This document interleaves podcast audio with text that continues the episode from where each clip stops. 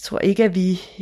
Man kan sige, at vi er øh, det perfekte par, som bare øh, snakker om tingene Nej, altid. fordi det var lige det billede, jeg havde i hovedet Ej, først. det må du ikke nu- have. Det var godt, du lige... Det må du ikke have. Det er vi på ingen måde. det, men, men vi er gode til at snakke sammen. Ja. Og det har vi bare altid været.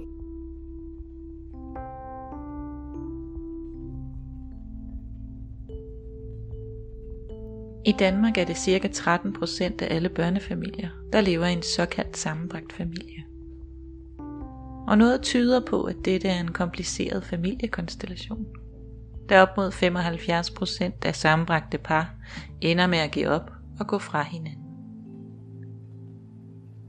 I denne podcast vil du høre personlige historier fra kvinder, der bor i en sammenbragt familie. Mit navn er Linnea Villén. Jeg er musiker og mor til to. Jeg har selv levet i en sambragt familie i snart tre år og har to bonusbørn. Jeg oplever, at der er et enormt tabu omkring de følelser, jeg som bonusmor kan have over for hele konstellationen og over for de ekstra børn, som er en del af mit parforhold. Mit håb er, at du kan genkende dig selv i disse kvinders historier, og dermed få mindsket følelsen af, at du er forkert, hvis du synes, det er ekstremt svært at navigere i denne familieform. Navne og fakta kan være ændret for ikke at udlevere børn og voksne.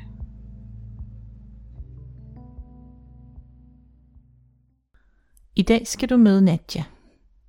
Nadja blev bonusmor i en ret så ung alder, og manden, som kom ind i hendes liv, var til med hendes første sådan rigtige kæreste.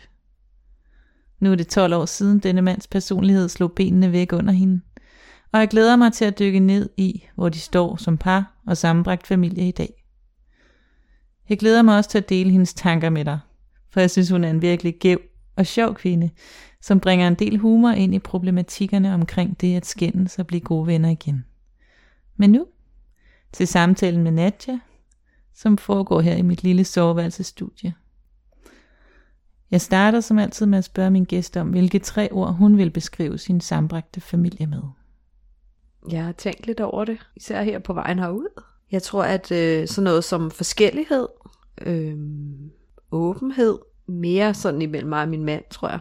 Jeg ved ikke, det er jo ikke et ord, men sådan det der det sociale. Vi er meget sociale, Mm. øh, både mig og min mand. Og det tror jeg sådan godt kunne være ja, et ord. Ja.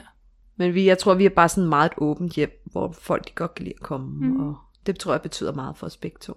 Hvordan ser du jer egentlig som familie? Er det sådan dig og din mand som en, og så børnene nedunder mm. som sådan på lige fod med hinanden? Eller er det dig og jeres barn, og Ja. så din mand og hans to børn, han havde fra før? Ja. Jeg tror, jeg ser lidt også som øh, mange familier i en familie. Ja. Det har vi faktisk, det har jeg også tit sådan snakket med min mand om, det der med, at jeg ser lidt os alle sammen som en familie, og så er der den del, der hedder mig og ham og vores barn, mm. og så er der den, der hedder ham og hans børn, men også mig og ham og hans børn. Ja.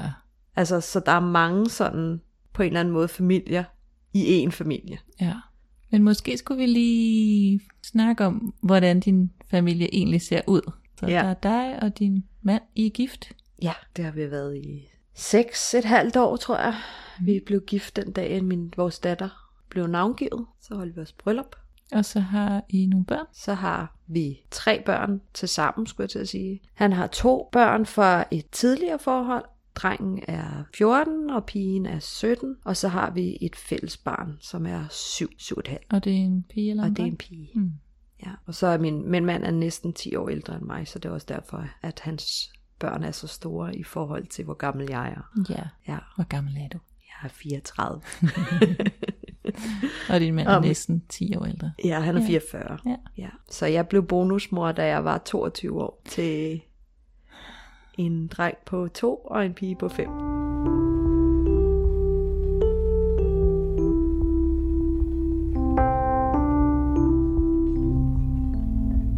Jeg elsker virkelig at høre om, hvordan kærligheden opstår. Har du lyst til at fortælle, hvordan I mødte hinanden? Og Ja. hvordan det var Ja. der i start? Øhm, vi møder hinanden i byen Mm. på et diskotek, hedder det vel, er det vel.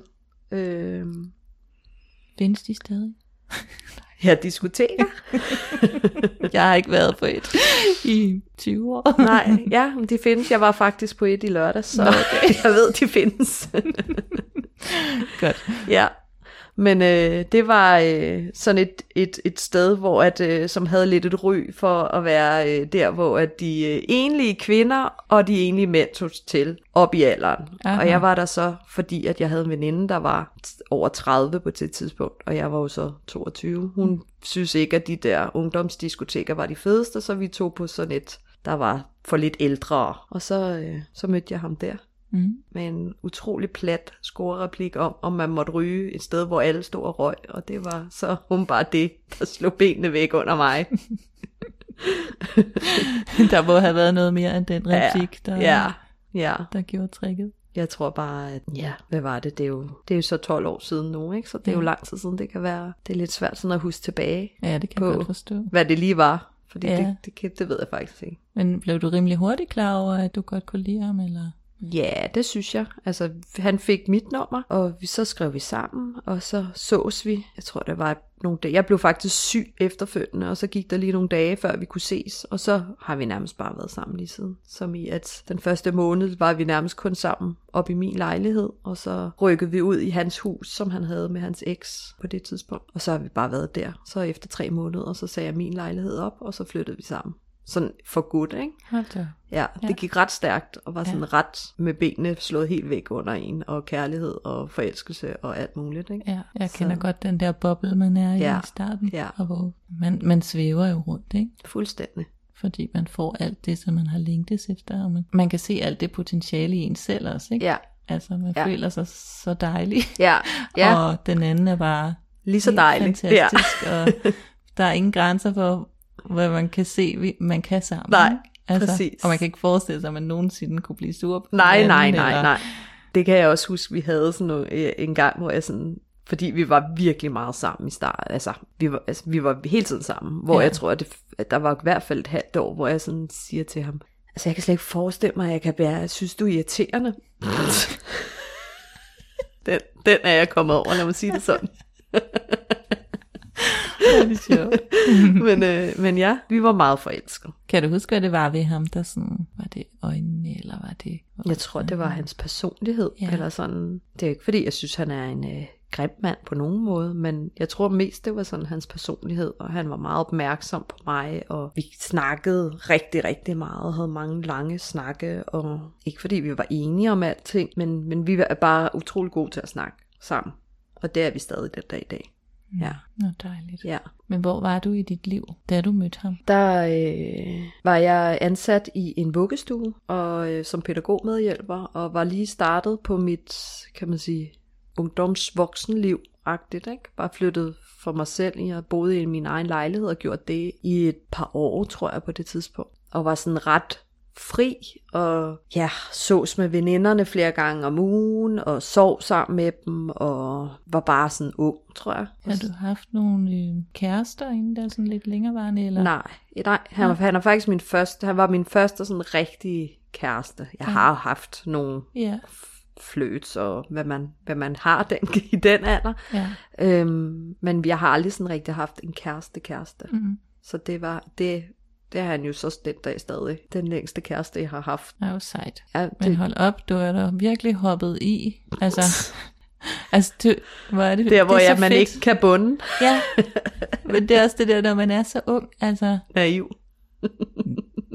øh, man er bare nysgerrig på verden, og tænker, at alt kan lade sig gøre. Ja. er Ikke? Jo, det er man. Og jeg kan bare huske, at jeg tænkte det der med, at han havde de her to børn, og jamen, jeg har jo arbejdet i en vuggestue i mange år, så jeg ved jo en masse om børn, og tænkte, de er jo søde og dejlige, og der bliver, det er jo, det bliver bare fantastisk, Ja. indtil virkeligheden måske går sådan lidt op for en. Og dengang, da du mødte ham, og du var 22 år, der var de to, to og og fem. fem år. Ja. Så havde du nogle betænkeligheder til at starte med ved, at der var børn, eller var det bare sådan, det kan jeg sagtens finde ud af det? Jeg tror ikke, at jeg øh, tænkte så meget over det. Nej.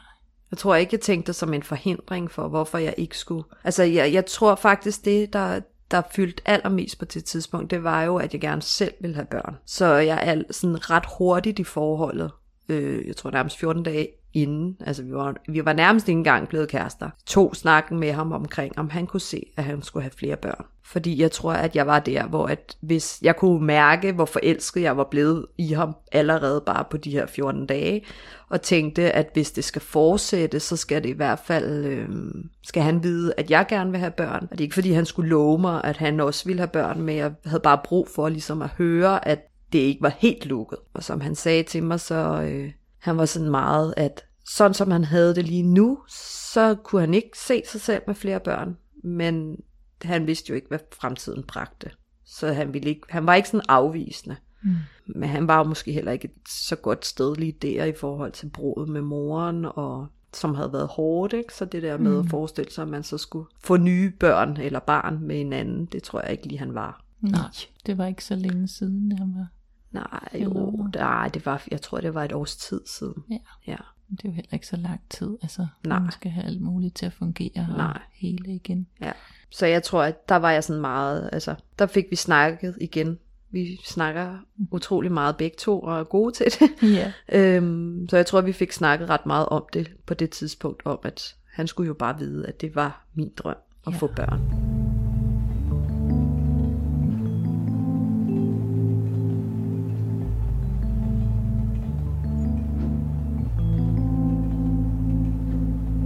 Så du flytter jo ind efter tre måneder. Tre måneder efter du har mødt ham. Altså, jeg flyttede jo nærmest ind efter en måned, ikke? Okay.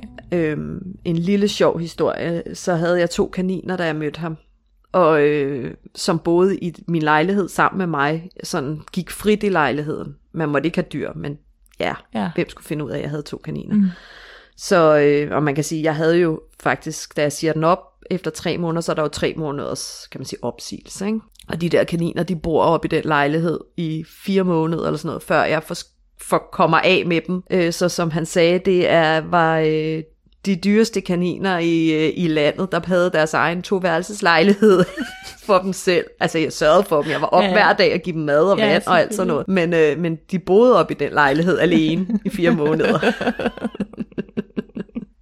Hvor det sødt. Ja, så øh, og det var jo også en måde at vinde de her to unger på, fordi så tog vi jo op og skulle fodre de her kaniner, og det synes de jo var helt fantastisk Ja. at se de der kaniner der. Ja. Så du møder dem jo allerede der. Der går faktisk lidt. Vi mødes i september, og jeg tror, jeg møder dem i sådan noget, jeg, jeg tror, det er marts eller sådan noget. Så der går alligevel sådan fem måneder. Ja. Så du flytter ikke sådan officielt officielt ind efter måneder. Du er der bare meget. Jeg er der, ja, ja man kan sige, han havde dem jo, han havde dem i fem, eller havde han dem mindre? Jeg tror, han havde dem fra torsdag til ma- mandag morgen på det tidspunkt. Okay.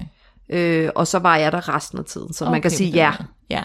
den tid han ikke, kan man sige, var sammen med, hvor han var sammen med sine børn, var jeg der ikke. Ja. Men når han så ikke var sammen med dem, så var jeg der hele Ja, tiden. ja. Ikke? Som sagt, det er 12 år siden, så, så der kan være lidt sorte huller. Ja, selvfølgelig.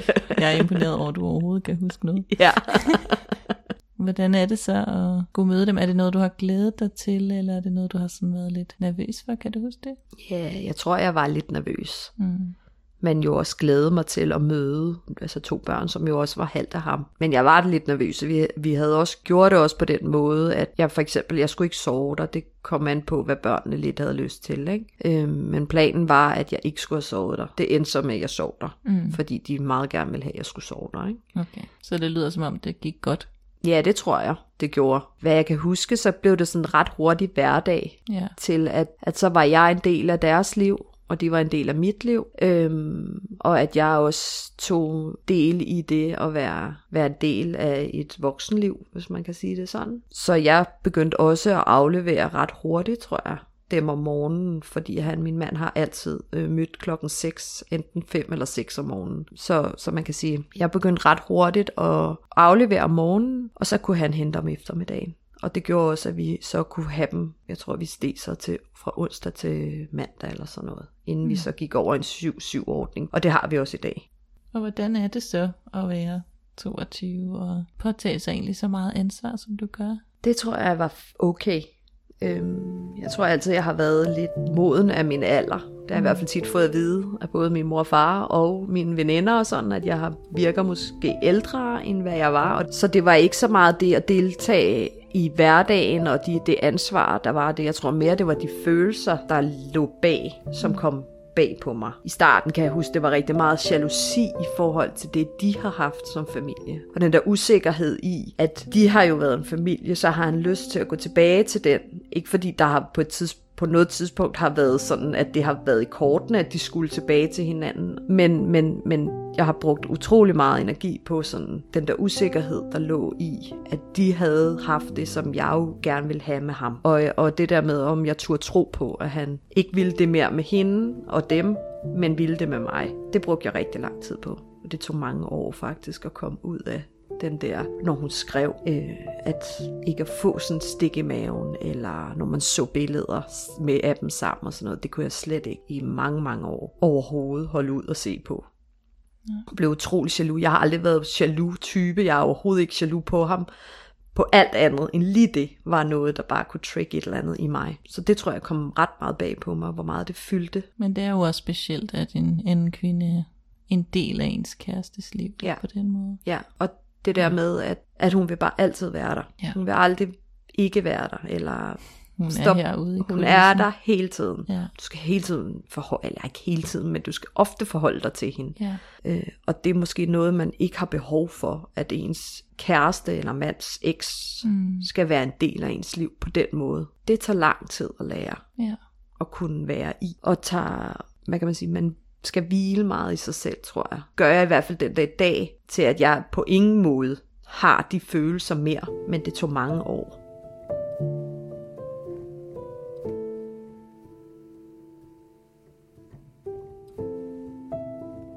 Jeg tror måske, nøglen er tid og accept af, at tingene er, som det er. ja.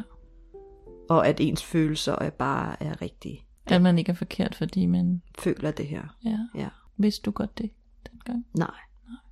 Så det har jeg brugt rigtig, rigtig meget energi på, ikke? Jo. Vil du tro, at det også tager længere tid at komme, hvad skal man sige, videre, fordi man også skal bakse med sådan, ah, kan jeg tillade mig at tænke sådan, eller kan jeg tillade mig at have det sådan her? Ja, i hvert fald hvis man ikke får snakket om det, så tænker jeg, at det bliver svært. Øhm, og måske også i længere tid, end hvad det tog mig at komme over det. Mm.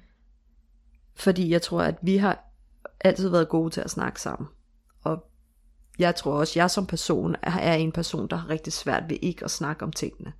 Og det er både de dårlige, men også de gode ting. Ikke? Så det der med at være åben omkring ens følelser, hvordan man har det, at det er okay. Men det kræver også, at man har en partner, som kan tage imod det, og som måske ikke altid føler, at man angriber ham, når ja. man siger noget dårligt, også om børnene. Ikke? Og det kunne du godt til ham, eller? Ja. Var det noget, I skulle lære os, eller hvad? Har det været sådan fra starten? Jeg synes egentlig, at det har været sådan fra starten, at han har været ret god til at tage imod. Også de ting, som ikke er rare at få at vide omkring ens barn. Det er har- ret godt gået af ham. Ja, det synes jeg. Mm. Altså, Det... Men det er jo vigtigt, at, altså det er super vigtigt, føler jeg også, at, at man kan sige de ting, fordi det er jo øh, ekstremt store følelser, mm. det kan fylde jo hele ens Ja. indre. Ja. Og det er jo ikke noget, man kan skjule. Nej, Og det er jo heller ikke noget, man har gjort med vilje, at Nej. man har det sådan. nej. Og jalousi er bare en rigtig grim følelse, ikke? Ja. Altså, den kan virkelig æde en op, Ja, øhm, og få nogle rigtig grimme sider frem i en, ja, og tanker frem i en. ja, Og jeg tror, at det der med at få det, få det sagt højt, når, de, når det kom, det gjorde jo også, at han kunne berolige mig, så jeg, når jeg begyndte at tænke de her tanker om, at, om han ville gå tilbage til hende, eller om, om jeg også var god nok, eller sådan, at det kunne han jo rimelig hurtigt få manet til jorden, ikke? og berolige mig, sådan så at, at de der katastrofetanker ikke bare fik lov til at, at rulle derud af. Ikke? Men det, ikke, at det gjorde, at det forsvandt fuldstændig, Nej. fordi så kunne jeg dagen efter se et eller andet, og så blomstrede det op igen. Men, men det gjorde nok, at, at jeg kunne være i det. Så det er de første år, der ligesom, der er det, det, der er det den jalousi, der fylder til hans ekskæreste.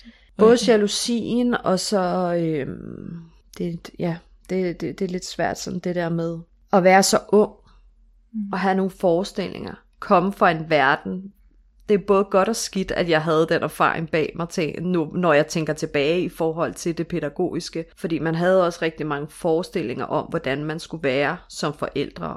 over for sine børn. Så jeg vil sige, at hans børn har gået igennem rigtig mange ting, hvor jeg har tænker bagefter den dag i dag, at ah, skulle jeg lige have slappet af. Ikke? For eksempel sådan noget som slik og sukkerpolitik, og der var jeg virkelig ekstrem på et tidspunkt, hvor jeg sådan den dag i dag tænker, der kunne jeg måske godt have slappet af. Ikke? Men det er jo nok også en del af det der udvikling af mig som person, at når man er så ung, så har du stadig ikke sådan fundet din ben på jorden på den måde, som man er, når man bliver ældre. Ja. Og, og det er jo det, de har været en del af. Det glæder jeg mig til, at jeg forhåbentlig en dag kan snakke med dem om, når de bliver sådan rigtig store, og vi kan have nogle sådan snakke omkring, ja. hvordan det har været. Ja. Fordi at det har nok ikke altid været det fedeste for dem heller. Og hvordan var din rolle? Fik du ligesom en, en voksenrolle, eller Ja. sådan en ekstra morrolle? Det tror jeg. Så du måtte godt være med til at bestemme Ja. ting over det Ja. og sådan noget. Skulle I tale sammen om, hvordan, eller var du bare som du var, og så ligesom i rette sat dem, når du synes, der var behov, eller hvordan? Ja, jeg tror, selvfølgelig var der nogle ting, som, som vi har snakket om, men, men jeg har også altid godt måtte i rette sætte dem. Mm. Han har altid, han, min mand har egentlig altid været ret sådan øh, ligelig, eller sådan i forhold til, at vi var lige på en eller anden mm. måde. Så, så jeg har altid godt måtte sige noget til dem, eller Ja. på den måde. Ikke? Og så tror jeg, at jeg har er virkelig god til at argumentere for min sag, så nogle gange har det nok også føltes lidt svært for ham at sådan kunne argumentere imod noget af det, jeg har sagt. Så jeg måske også har fået styret det lidt for meget, hvor at jeg den dag i dag godt kunne have ønsket mig, at, at jeg kunne have slappet lidt mere af i det. Tror du, du styrede det mere, end hvis det havde været dine egne børn? Ja, det tror jeg. Mm. Og fordi der mangler de der følelser, de der ekstra følelser, som man bare har for sine børn. Ja, som lige giver Ja, overbærenheden. ja, og præcis. At man godt kan se, nej, det er ikke vigtigt Ja, lige nu. ja, det er ja. vigtigere at give en krammer. Eller Ja, noget, ikke? ja. ja, det giver mening. det, det tænker jeg har været meget af det, som, som de har måttet stå, stå imod. At jeg har, at, at man, at jeg har skulle lære, hvordan det var at, at, at, at være mor eller bonusmor, og så mm. mine forestillinger om, hvordan det er at opdrage børn, som jo er helt anderledes i dag.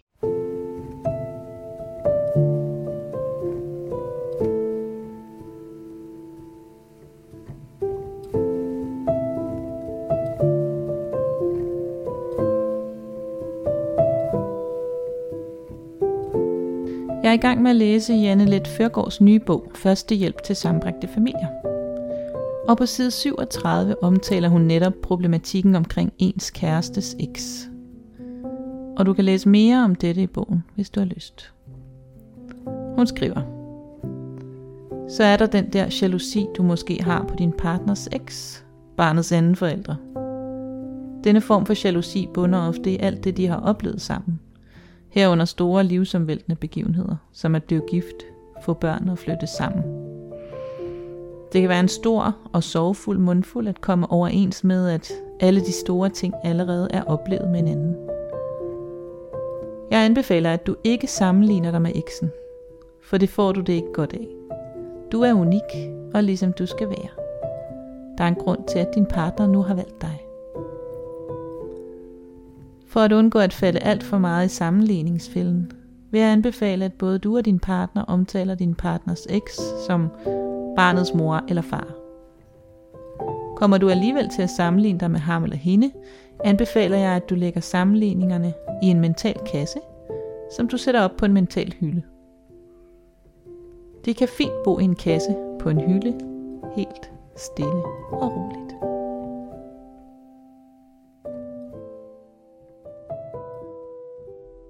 Men tilbage til historien om Nadja og hendes sambragte familie.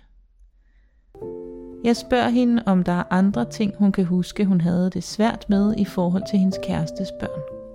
Hun kommer til at tænke på, at hun kunne have svært ved at rumme, når børnene savnede deres mor. Inderst inden følte hun, det var lidt noget pjat, at de savnede. Og i dag, når hun har fået sit eget barn, kan hun se, at hun kunne have været mere overbærende i den situation. Det kan jeg godt have det dårligt over den dag i dag. Ja.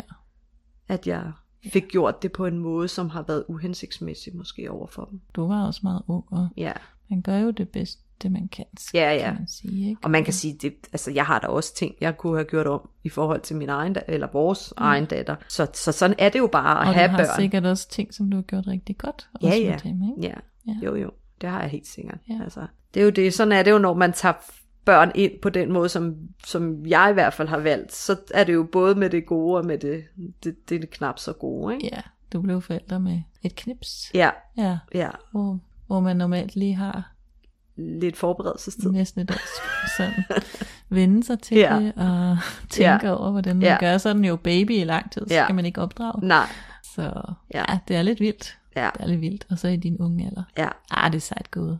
Det synes jeg altså. tak. Hold da Ja. op. Vi er jo heldigvis vokset sammen, alle sammen. Ja. Ja.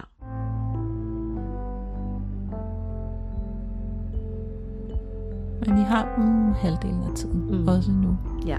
Ja, og hvordan er øh, hverdagen hjemme hos jer? Hvordan, hvordan har du det med det hele sådan i dag? I dag har jeg det rigtig fint med det. Øh, Jeg tror, jeg har nået til en accept af, at tingene er, som det er, og de er, som de er. De er begge to meget sådan introverte børn, og det har jeg kæmpet rigtig, rigtig meget med. Og f- at jeg ligesom følte mig god nok, fordi at de ikke, altså aldrig har givet særlig meget af dem selv. Jeg følte, at jeg, har, jeg føler, at jeg har gjort rigtig meget for dem, og, og offret mange ting, altså været en stor del af deres liv, og været med til alle, stort set alle ting jo i skole, og, og jeg føler ikke, at, at på grund af deres sådan meget generthed og introverthed, så har de rigtig svært ved sådan at give og sige noget, ikke? Altså, Mm.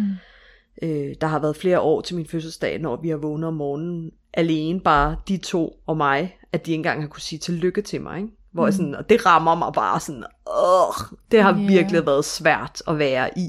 Ja. Er jeg så lidt værd, at I ikke kan sige Ja. tillykke? Ikke? At, er jo den følelse, jeg har tendens til at føle, men når jeg sådan ser med min rationelle hjerne, så ved jeg jo godt, at det er jo fordi, det er meget grænseoverskridende for dem. Ikke? Okay. Øhm, Ja. Og at, at det simpelthen er fordi, at det, det, er, det er så svært for dem at sige åbenbart. Ikke? Hvordan har du fundet ud af, at det, at det er derfor? Er det bare noget, du kan mærke, eller er Ja. det noget, jeg har talt om? Eller? Nej, det er noget, jeg kan mærke. Ja. Øhm, og fordi jeg kender dem så godt. Det er jo også sådan noget, at vi har brugt lang tid på os at snakke med dem, da de var små, om at når man kommer hjem til folk, og de siger hej, så skal I også sige hej til dem. Og, altså det har alt, alt sådan noget, er- har bare altid været svært for dem. Det er blevet okay. nemmere for dem, jo ældre de er blevet, men det er bare stadig svært for dem. Ja. Øh, og det har været svært at være i. Og det jeg føler jeg i den dag, jeg i dag bedre kan være i. At de er som de er, og det er okay, at de er som de er. ja.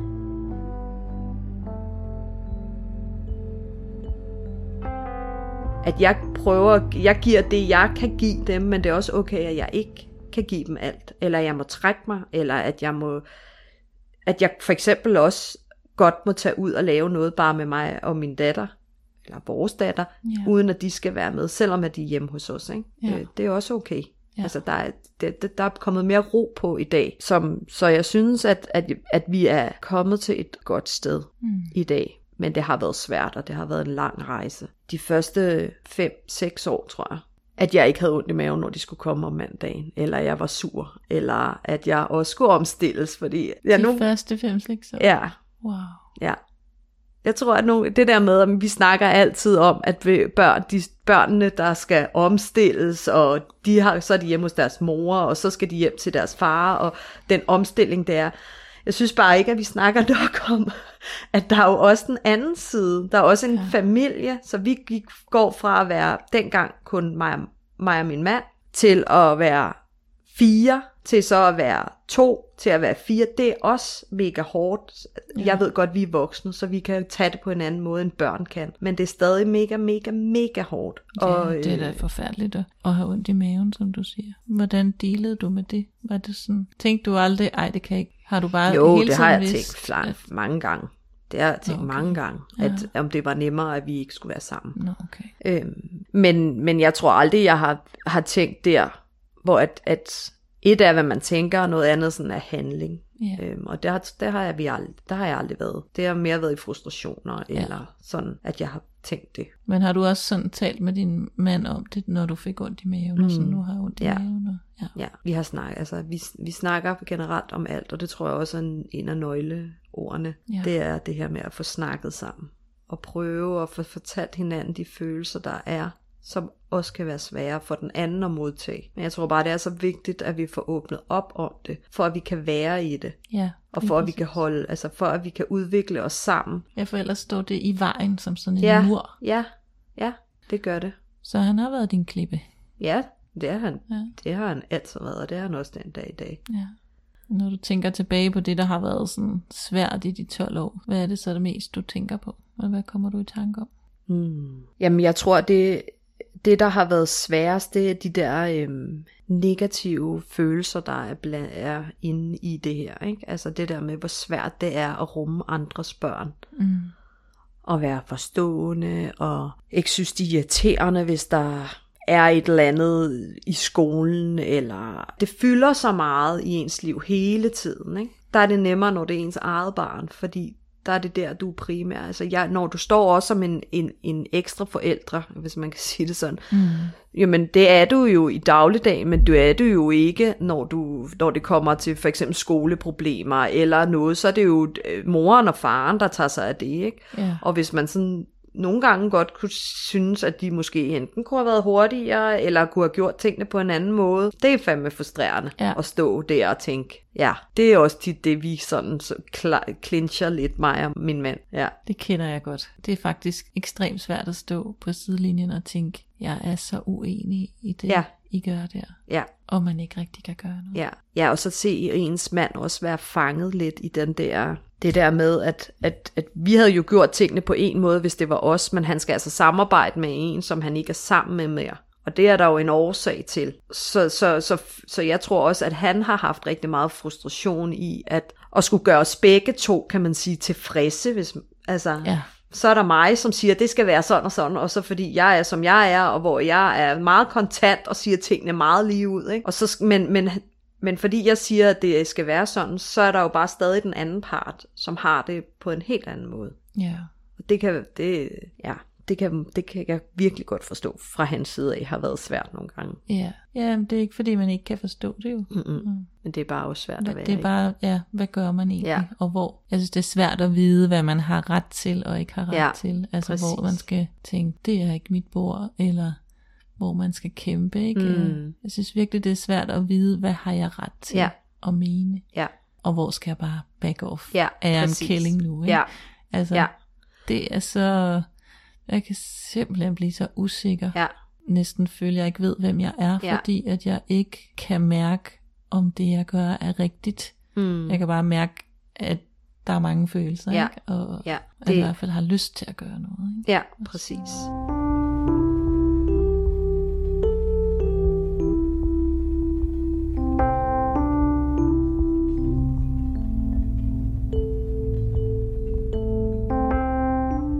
vores tilfælde, der har, er jeg den, der ser tingene lidt mere udefra, og som har gjort, at også i konflikter, ham og eksen imellem, har gjort, at tingene måske har, er, er løst sig bedre, fordi at bare, altså, hvor jeg har været inde, gået ind og sagt, set, husk nu at se det for, for børnenes perspektiv. Lad nu mm. være med at, at bare stå fast ved din ret, hvis det ikke er til gavn for dine børn. Fordi mm. det er der ingen grund til. Mm. Det, det, det vigtigste er, at de har det godt. Ja. Og, og øhm, på den måde, så synes jeg, at, at vi spiller hinanden meget gode egentlig. Vi taler om, at det er svært at være i den der position, hvor du kan give og give, men ikke være sikker på at få noget igen. At være en voksen, som forventes at være en udtømmelig kilde til overskud. Men ikke være sikker på at få noget igen i form af kærlighed eller oplevelsen af at have et ægte forældreansvar. Altså et vendepunkt i vores liv, tror jeg, det var da vi fik vores, vores datter. Ikke? Øhm, også fordi, at vi har været i facilitetsbehandling og for at få hende, så der var jo også en masse følelser faktisk på baggrund af det, i forhold til, at du har fået to børn helt naturligt med din eks, Mm. og jeg kan ikke få børn. Det var mig, der ikke kunne, ikke? Ja. eller der skulle have hjælp. Så der var jo også en masse følelser der, i forhold til, at får vi det, som I har haft Ja. børn. Det var jo ikke sikkert, når du går i gang i sådan et facilitetsbehandlingsforløb. Så man kan sige, vi var så heldige, at det hele det gik rigtig hurtigt, og det var nemt og det hele. og, og det, det var ligesom vendepunktet, tror jeg, for, for mig. Ja. Nadja fortæller, at det var vendepunktet for hende selv at blive mor. Det gav hende ro, og der begyndte trangen til de der kampe om rammer for børnene at blive opløst. Hun blev mere overbærende med de ting, hun havde været så opsat på, var meget vigtige. Og lige pludselig kunne hun se, at hun måske ikke behøvede at være så firkantet. Og så, så også det her med at se dem blive store søskende. Det var også bare en virkelig rørende tid, og er det stadig. Altså jeg er stadig meget sådan, hvad kan man sige, beæret over, at, at hun har fået lov til at få især hendes store søster, som er utrolig sød og ja. helt fantastisk over for sin lille søster. Ikke? Altså, det er, sådan, det, det er sådan virkelig rørende for mm. mig at, at opleve det. Ja. Ja.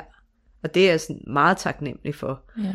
At, at vi holdt ud og holdt ved, og at, at, at vi kunne opleve det her sammen. Ikke? Ja. Øhm, Mm. ja. Den, ham på, på 14, han har også været helt fantastisk, men nu er han 14 og en dreng, så Ja.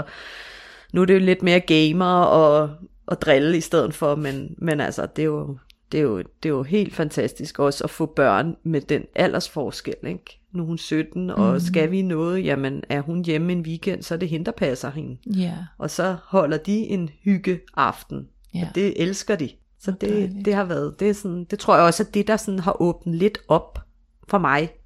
Det der med at se, se dem være store søskende. Det har At se betydet, den gave, som de Ja. har til dit barn. giver mit barn. Ikke? Mm. Så kan det godt være, at de ikke har givet mig så meget, men de giver, de giver mit barn, vores barn, virkelig meget. Hvilken slags rollemodeller føler Ja. du, at de er for hende? jeg vil sige, de, is- især hende på 17, hun er, øh, hun er en stor rollemodel. Mm. Altså, jeg vil ønske, at hun turde tro lidt mere på sig selv og ytre sine meninger lidt mere. Mm. Øhm, hvor der tænker jeg ikke, det bliver et problem for vores fælles mm. at, at, at, at, at nå den del. Men hun, er, hun gør det rigtig godt. Det gør de begge to.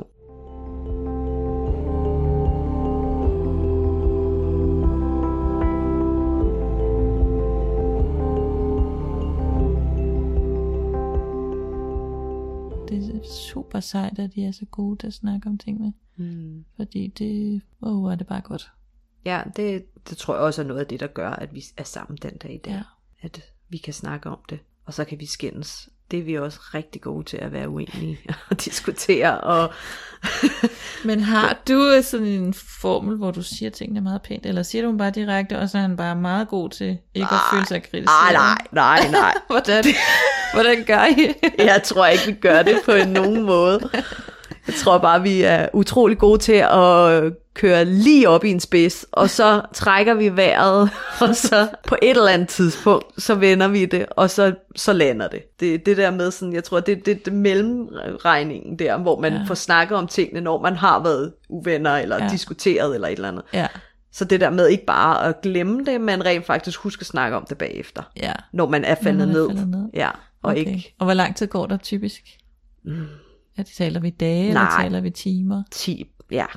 Ja. Hvis det har været rigtig slemt, så er det måske sådan et par timer. Okay, Ja. ja. Så, fordi man skal også passe på det der med, hvis man gør det for tidligt, fordi så er man stadig ikke særlig langt fra krybdyrhjernen, vel? Nej. Så rører man ret hurtigt ind i den igen. Så ja. der skal lige gå lidt tid, for Hvad at man... tager du der typisk til i den tid, hvor du så kan falde ned? Øh, tit er jeg en meget sur ælling. Går du i bad, eller hvad? Altså det gode er jo nogle gange, at man bliver meget effektiv med rengøring. Åh, ikke? ja. så får den bare lige, yes, Det er rigtigt. Det er, øh, det er Ja. sådan nogle ting, ikke? Ja. Eller, Og så lige siger det klik, og så er sådan, nå, det Ja. er ikke så slemt. Nej. Eller, okay, Nej. nu er jeg og så er man tilbage, ikke? Ja, Ja. Jeg tror ikke, at vi, man kan sige, at vi er øh, det perfekte par, som bare øh, snakker om tingene nej, altid. fordi det var lige og- det billede, jeg havde i hovedet Ej, først. det må du ikke nu, have. Det var godt, du lige... Det må du ikke have. Det er vi på ingen måde. det, men, men vi er gode til at snakke sammen, Ja. og det har vi bare altid været. Og I tænker ikke, altså fordi, øh, jeg kan godt komme til at tænke sådan, ej, nu er vi virkelig uvenner. Nu er det sådan knald eller fald. Jo, Tænker du også det? Altså, jeg sidder nogle gange og googler på Google på efter lejeboliger. Når vi har, har taget den helt store tur, ikke? Okay. så kan jeg godt sidde og så google Nå, okay. lejeboliger. Ej, hvor og det så sidder jeg, høre det der. Ja, og så sidder jeg så, og, og vi, har, vi har også et forhold, hvor vi er meget sådan åbne, så, så der er ikke sådan noget, der er skjult. Så min mand, han kan godt nogle gange, jamen, så ligger min telefon lige, og så bruger han den til at søge et eller andet på Google. Ja. Så kan han godt være sådan, nå, har du været rigtig sur? Fordi så kan han se, at så har jeg måske lige glemt at slette den søgning Hvor er det sjovt. omkring lejebolig. Altså, jeg vil Så sige, det har jeg jo lidt. også gjort rigtig tit. Ja. Men Jeg, det, det er fedt, at de sådan kan, jeg kan grine af det her kæft. Ja. Ja, jamen, jeg rører lige i den der. ja. Nu kan det med være nok, og du er bare en kæmpe idiot, så nu gider jeg fandme ikke dig mere. Så googler jeg lejebolig og finder alt muligt. og så går der lidt, og så, ja, så kan man ikke overskue, vel? Og så heller skulle flytte alle de ting, og ej, det bliver ej. så er han jo meget sød alligevel. Ja. Ja, Ej, hvor er det befriende at høre. Det er det virkelig. Fordi Ja. jeg kender det der så godt. ja, Jeg kender det ja. så godt. Jeg Ja. troede, at det var... Ja, jeg har også googlet sådan, hvordan ved man, man ikke skal være sammen Ja. mere, og sådan noget. Google er perfekt. Hvordan ved man, at man er et usundt parforhold? Ja, præcis. Ej. Eller når vi har, altså jeg har også nogle gange sagt til ham sådan, du må høre nogle podcast om, hvordan man opdrager børn, og altså alt sådan noget, ikke? Ja. Fordi at du er så upædagogisk, det er så vildt. Og så, så må han, ja, jeg tror ikke, jeg tror ikke, han har hørt nogen podcast Nej. om børneopdragelse. Hvad siger han? Jamen, vi er jo to vulkaner. Ja. Så han vi siger er, bare, Ja, fuck dig. Ja, ja, han bliver, ja, ja, vi, Okay, okay, så diskuterer vi det. Vi er utrolig gode til at diskutere. Det, skal vi, det øver vi os i også at lade være med, ikke? Hvis du skulle tænke på, sådan, hvad det allerbedste er, hvis du, sådan, hvad popper der så op i dit hoved ved din sammenbragte familie? Hvad er det, det allerbedste, du har fået ud af det? Det er de søskende, som min datter, som vores datter har fået. Ja. 100 procent. Det er, det er deres sådan, den måde, de er sammen på. Mm. Det elsker jeg. Det, det, det betyder så meget for mig. Jeg, har sådan, jeg får altid sådan en lille smule våde øjne, når Ja, jeg skal sidde og snakke. Ja. og det er fordi, jeg synes bare, det er, det er simpelthen så stort Ja. at se ens barn, især den, med den store pige, ikke? Mm, ja. øhm, hvor, hvor meget hun bare betyder for hende. Det betyder, det rører jo ens mor, mor i hjertet lige med det samme. Ikke? Ja, Så det, det, det er 100% det, der er Ja. det allerbedste. så det var ikke så svært at finde ud. Nej. Mm. Så det har været alle de her frustrationer og dårlig samvittighed og magtesløshed og alle de der lidt kedelige følelser mm. hver 100%. Og så er de så jo stadig en gang imellem.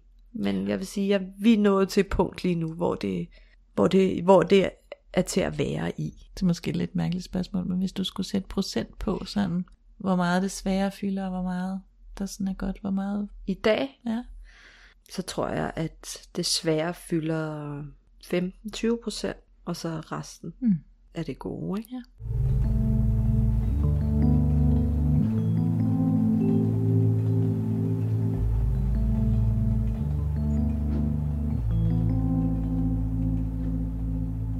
Nu er du 34 Mm. og 12 år ældre end, end da du mødte din mand. Mm. Og hvis du, du skulle stå nu her og, og kigge med dit mere modne jeg, Mm. og med dit mere erfarne jeg Ja, på hende på 22, ja. hvad vil du så have, have hjulpet hende med, eller sagt til hende? Jeg tror lidt af det, som jeg måske også har været inde på, det der med, med accept og tid. Accepten af, at det er svært, og accepten af, at det tager lang tid at nå dertil, hvor man bedre kan være i det.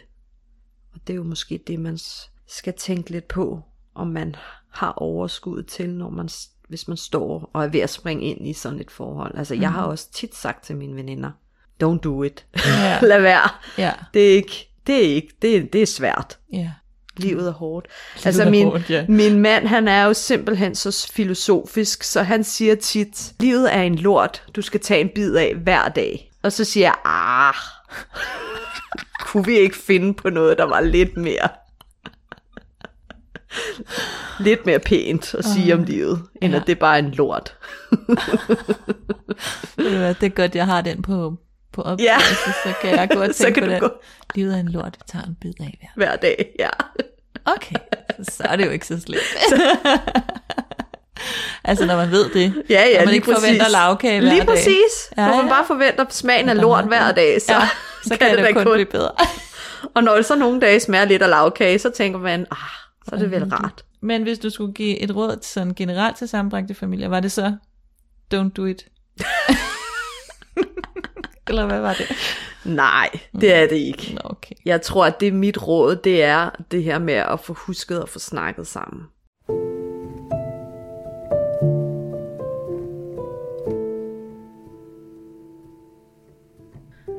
Du har lyttet til episode 7 af Kombimor. En podcast, som sætter fokus på, at de følelser, vi som bonus ekstra kombimødre har, ikke er forkerte, men lige så normale, som at man slår en prut, eller går i bad cirka en gang i døgnet. Kombimor er ment som en hjælp til dig, der går og føler dig ensom, eller alene, eller ja, forkert, fordi du har de her meget modstridende tanker og følelser, når du bor i den sammenbragte familie. Tusind tak, fordi du har lyttet med så langt. Hvis du selv har lyst til at medvirke i podcasten, kan du skrive mig en e-mail på lineavillin eller du kan finde mig ind på Instagram. Du skal bare søge på kombi.mor, så finder du mig der, så kan du skrive en besked der. Du må også meget gerne følge mig på Instagram eller på Facebook. På Instagram er det som sagt kombi.mor, og på Facebook er det bare kombimor. Jeg vil bare udtrykke endnu en gang, hvor taknemmelig jeg er for, at disse kvinder, som jeg har talt med indtil videre, vil dele af deres meget hudløst ærlige historier. Det er en stor hjælp for mig, og jeg håber også, det er en hjælp for dig, der lytter med. Husk, at Kombimor udkommer hver måned på lønningsdag, og hvis du vil med podcasten, må du meget gerne give den en, et like inde på streamingtjenesterne, så den kan blive mere synlig og komme ud til flere mennesker. Tusind tak, fordi du lyttede med.